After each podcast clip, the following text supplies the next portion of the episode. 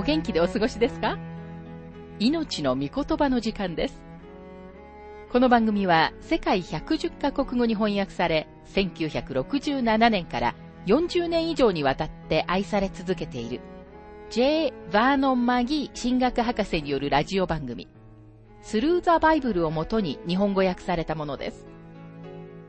旧新約聖書66巻の学びから、イザヤ書の学びを続けてお送りしております。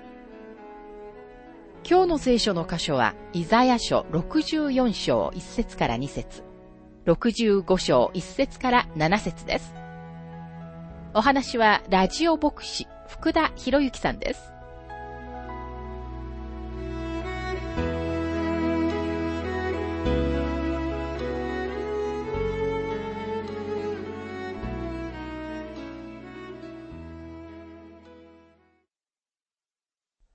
さて、イザヤ書64章の学びに入りますが、この章では、人生の中に神様にいていただきたいという嘆願が続きます。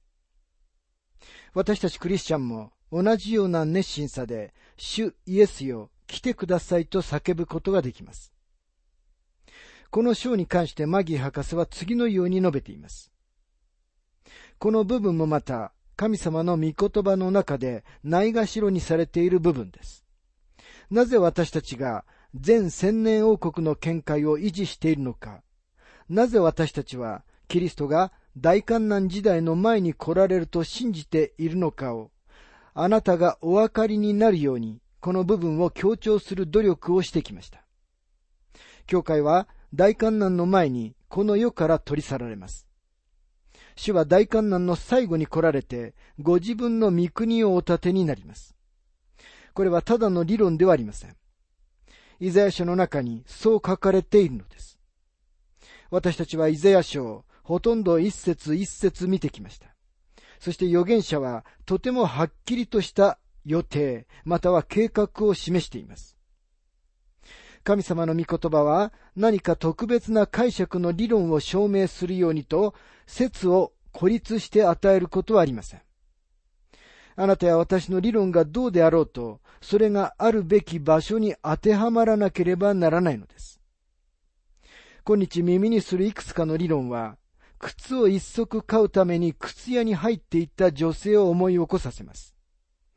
店員は尋ねます。お靴のサイズはおいくつですか？女性は21.5センチも履けるけれど、いつでも23.5センチかさもなくば24.5センチを買うと返事しました。神様の御言葉に関する限り、サイズを変えなければならないいくつかの理論があります。なぜなら、単にサイズが合わないからです。イザヤ書64章の一節。ああ、あなたが天を裂いて降りて来られると、山々は見舞いで揺れ動くでしょう。預言者は将来の日のイスラエルの残された者たちの代表者です。再び預言者は預言時世と呼ばれる過去形時世を使っています。つまり神様はこの出来事をすでに起こったものとして見られ、向こう側から出来事を振り返ってイザヤに予言を与えられるのです。預言者はちょうどイスラエルの残された者たちが大観難の終わりの日にするように神様に嘆願しています。この箇所は私たちに対して書かれたのではありません。ここでは教会は視野に入ってはいません。イスラエルの残された者たちに対して向けられたものですが、信者として私たちも彼らと一体となることができます。今日私たちの祈りは、主が帰って来られるようにというものでなければなりません。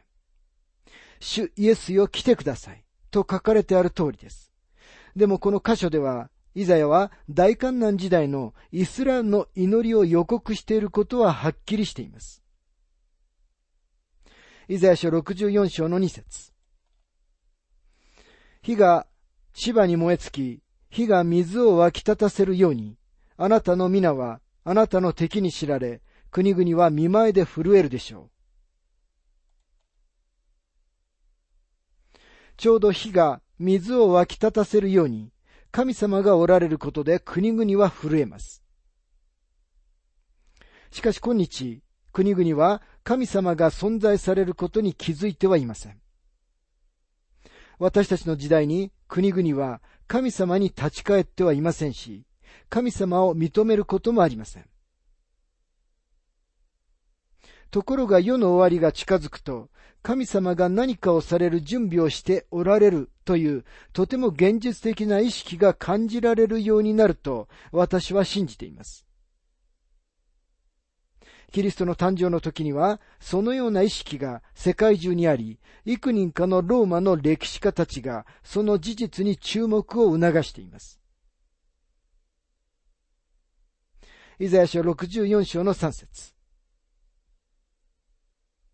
私たちが予想もしなかった恐ろしいことをあなたが行われるとき、あなたが降りて来られると、山々は見舞いで揺れ動くでしょう。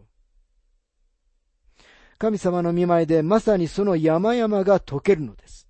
すると敵たちは山々に自分たちを目次録六章の十六節にあるように子羊の怒りから私たちをかくまってくれと叫ぶのです。四節神を待ち望む者のためにこのようにしてくださる神は、あなた以外にとこしえから聞いたこともなく、耳にしたこともなく、目で見たこともありません。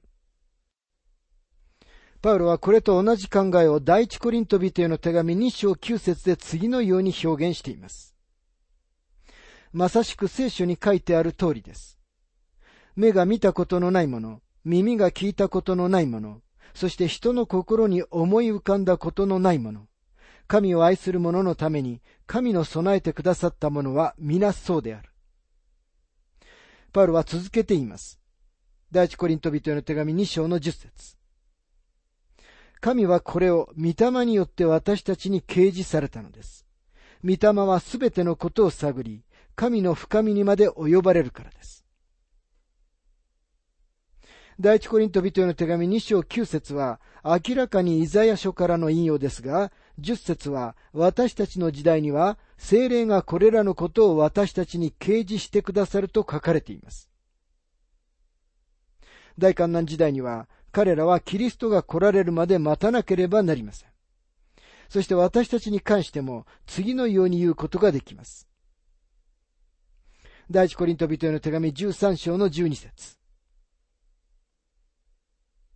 今私たちは鏡にぼんやり映るものを見ていますが、その時には顔と顔とを合わせて見ることになります。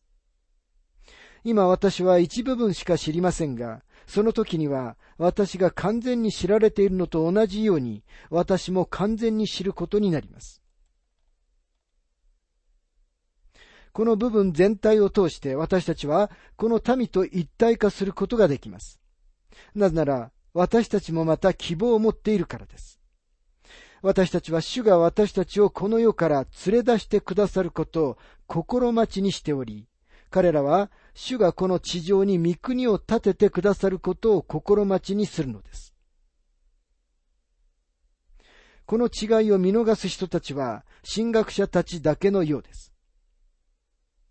主にお会いするためにキリストが教会を空中に引き上げてくださることと、ご自分の御国を建てられるために主が地上に降りて来られることを認識し損なうと、私たちは逆さまの神学を持つことになります。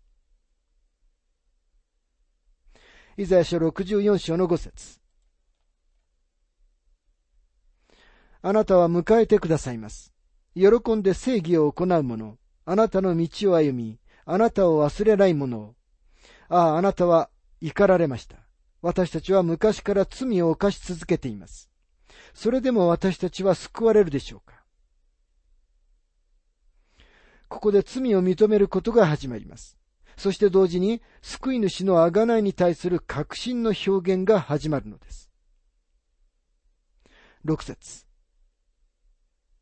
私たちは皆、汚れたもののようになり、私たちの義は皆、不潔な着物のようです。私たちは皆、木の葉のように枯れ、私たちの戸は風のように私たちを吹き上げます。この説はよく知られています。なぜなら、人間には本質的に義はない。という事実を証拠立てるためにとてもよく使われる説だからです。つまり人間は自分自身の中に少しの義も持ち合わせていないということです。このことはイスラエルに関してだけではなく人類全体にとって真実です。ユダヤ人も違法人もどちらも同じように罪を犯したので神様の栄光を受けることができないのです。またここには私たちは皆汚れたもののようになり私たちの義は皆、不潔な着物のようですと書かれています。私たちが何を良い技と考えているかは重要ではありません。貧しく飢えている人たちに食べさせ、小さな孤児ややもめの世話をするために1億円を寄付することはかなり良いことのように聞こえますが、神様の目には肉が生み出すものは何であっても不潔な着物とみなされるのです。汚れたものの中から清いものを引き出すことはできないのです。失われた罪人は神様に受け入れられることを何一つすることはできません。罪人である私たちはまず神様のやり方で神様の身元に行かなければならないのです。このことは人間には受け入れることがとても難しいのです。ことに自分を救うために自分の良い技に頼っている救われていない人間には難しいことなのです。八節しかし主よ今、あなたは私たちの父です。私たちは粘土で、あなたは私たちの陶器師です。私たちは皆、あなたの手で作られたものです。神様は創造者として私たちの父なるお方です。でも人間は本来与えられた神様の形を失ってしまいました。私たちが神様の子供になるには、ただ一つの道しかありません。それはキリストを通しての道です。新約聖書の神様の子供という啓示は、神様の創造の技によるのではなく、全く違う基礎に基づいています。ヨハネの福音書1章の12節から13節には、神の子供になることについて次のように書かれています。しかしこの方を受け入れた人々、すなわちその名を信じた人々には、神の子供とされる特権をお与えになった。この人々は血によってではなく、肉の欲求や人の意欲によってでもなく、ただ神によって生まれたのである。私たちは皆、あなたの手で作られたものですとは、神様が私たちの創造主であることに対する認識です。神様は創造を行われるお方、陶器師です。さて、入れ物や美しい花瓶を作る人はある意味で、それらの父親です。パウロはアテネでのスピーチの中で、この区別をしました。人の働き17章の28節から29節にはこのように書かれています。私たちは神の中に生き、動き、また存在しているのです。あなた方のある詩人たちも、私たちもまたその子孫であると言った通りです。そのように私たちは神の子孫ですから、神を人間の技術や工夫で作った金や銀や石などの像と同じものと考えてはいけません。人間は神様に作られたという点で神様の子孫ですが、すべての人間が神聖した神様の子供なのではありません。パウロは神様が私たちをお作りになったのだから、私たちは偶像を作って、これが神様の似姿だ、などと言うべきではないと言っているのです。そのようにするとき、私たちは私たちの手で神様を作り出そうとしているのです。そして神様はそれを禁じておられます。イザヤ書64章の10節あなたの聖なる町々は荒野となっています。シオンは荒野となり、エルサレムは荒れ果てています。この説に書かれている説明は、イザヤの時代には本当ではありませんでした。でもこの後間もなく、バビロンがエルサレムに対抗して出てきた時に実現したのです。第二列記25章の9節から10節には次のように書かれています。主の宮と王宮とエルサレムのすべての家を焼き、その主だった建物をことごとく火で焼いた。侍従長と一緒にいたカルデアの全軍勢は、エルサレムの周りの城壁を取り壊した。こうしてイザヤの予言が文字通りに成就したのです。イザヤ書64章の11節私たちの先祖があなたを褒めたたえた私たちの聖なる美しい宮は、火で焼かれ、私たちの宝としたものすべてが荒廃しました。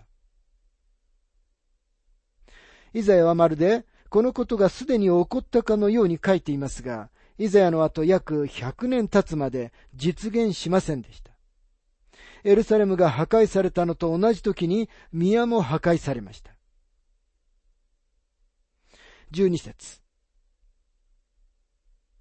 主よ、これでもあなたはじっとこらえ黙って私たちをこんなにも悩まされるのですか預言者はこの書を質問を持って閉じます。イザヤは神様は行動することを拒まれるのだろうかと言っているのです。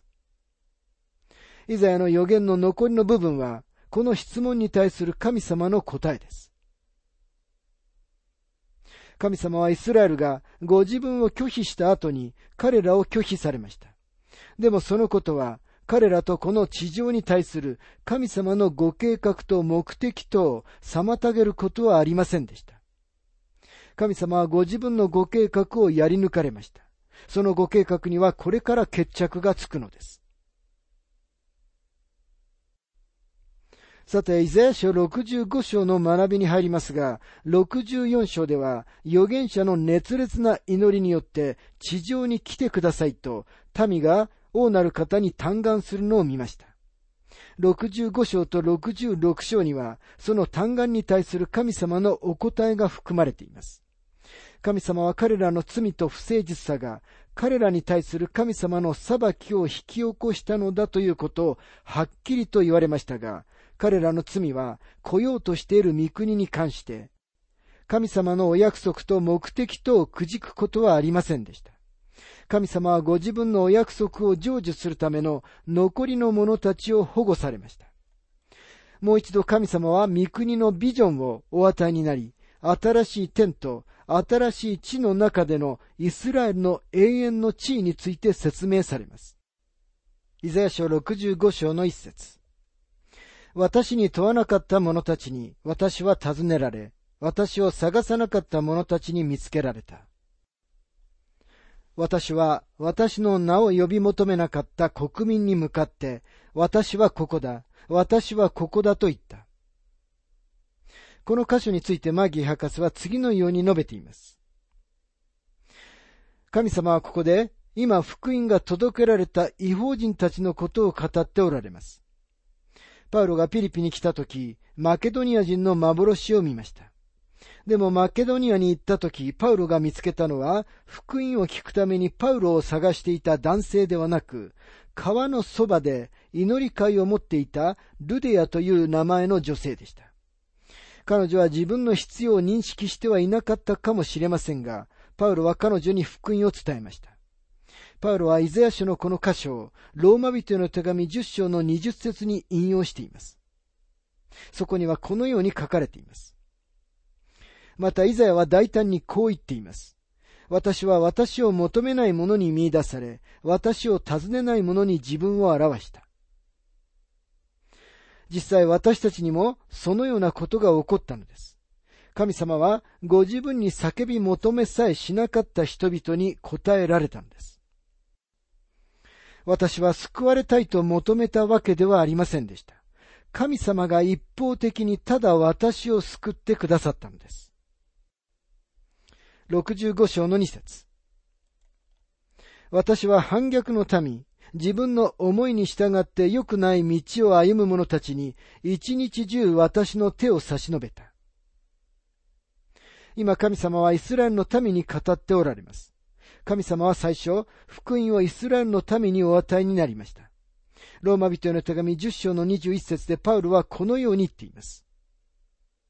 またイスラエルについてはこう言っています。不従順で反抗する民に対して私は一日中手を差し伸べた。神様が民を拒否されたのは民がまず神様を拒否したからでした。使徒の働き13章の46節には次のように書かれています。そこでパウロとバルナバははっきりとこう宣言した。神の言葉はまずあなた方に語られなければならなかったのです。しかしあなた方はそれを拒んで自分自身を永遠の命にふさわしくないものと決めたのです。見なさい。私たちはこれからは違法人の方へ向かいます。すべてのことはそのようにして変わったのです。言い換えれば、もしエルサレムが福音を拒否すれば、エペソがそれを受けるということです。また、もしロサンジェルスが福音を拒否すれば、他のどこか遠くの場所の人々が福音を聞くのです。洪水のような神様の恵みは、この世のどこかに必ず溢れていくのです。イザヤ書65章の3節この民はいつも私に逆らって私の怒りを引き起こし、園の中で生贄を捧げ、レンガの上で香を焚き。イスラエルに祝福が与えられなかったのはこのような理由でした。彼らは絶えず偶像礼拝に入って行き、神様に対して逆らっていました。4節から5節墓地に座り、見張り小屋に宿り、豚の肉を食べ、汚れた肉の吸い物を器に入れ、そこに立っておれ、私に近寄るな。私はあなたより聖なるものになっているという。これは私の怒りの煙、一日中燃え続ける火である。これは神様がイスラエルの拒絶された一部の理由にしか過ぎません。彼らは神様がお与えになった戒めを破っていたのです。6節から7節見よ、これは私の前に書かれている。私は黙っていない。必ず報復する。私は彼らの懐に報復する。山の上で甲を焚き、丘の上で私をそしったあなた方の咎と、あなた方の先祖の咎と、ともどもに。私は彼らの先の仕業を図って、彼らの懐に報復すると、主は仰せられる。イスラエルは高ぶって歩んでいました。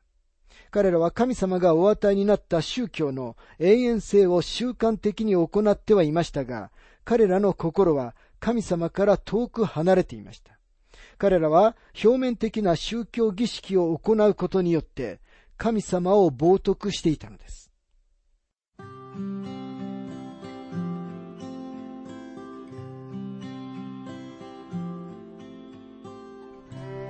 命の御言葉お楽しみいただけましたでしょうか？今回は神様のご支配と人間の状態というテーマでイザヤ書64章1から2節65章1節から7節をお届けしました。お話はラジオ牧師福田博之さんでした。なお、番組ではあなたからのご意見、ご感想、また聖書に関するご質問をお待ちしております。お便りの宛先は、郵便番号592-8345大阪府堺市浜寺昭和町4-462浜寺聖書協会命の御言葉の係メールアドレスは全部小文字で ttb.hbc.gmail.com です。どうぞお気軽にお便りをお寄せください。それでは次回までごきげんよう。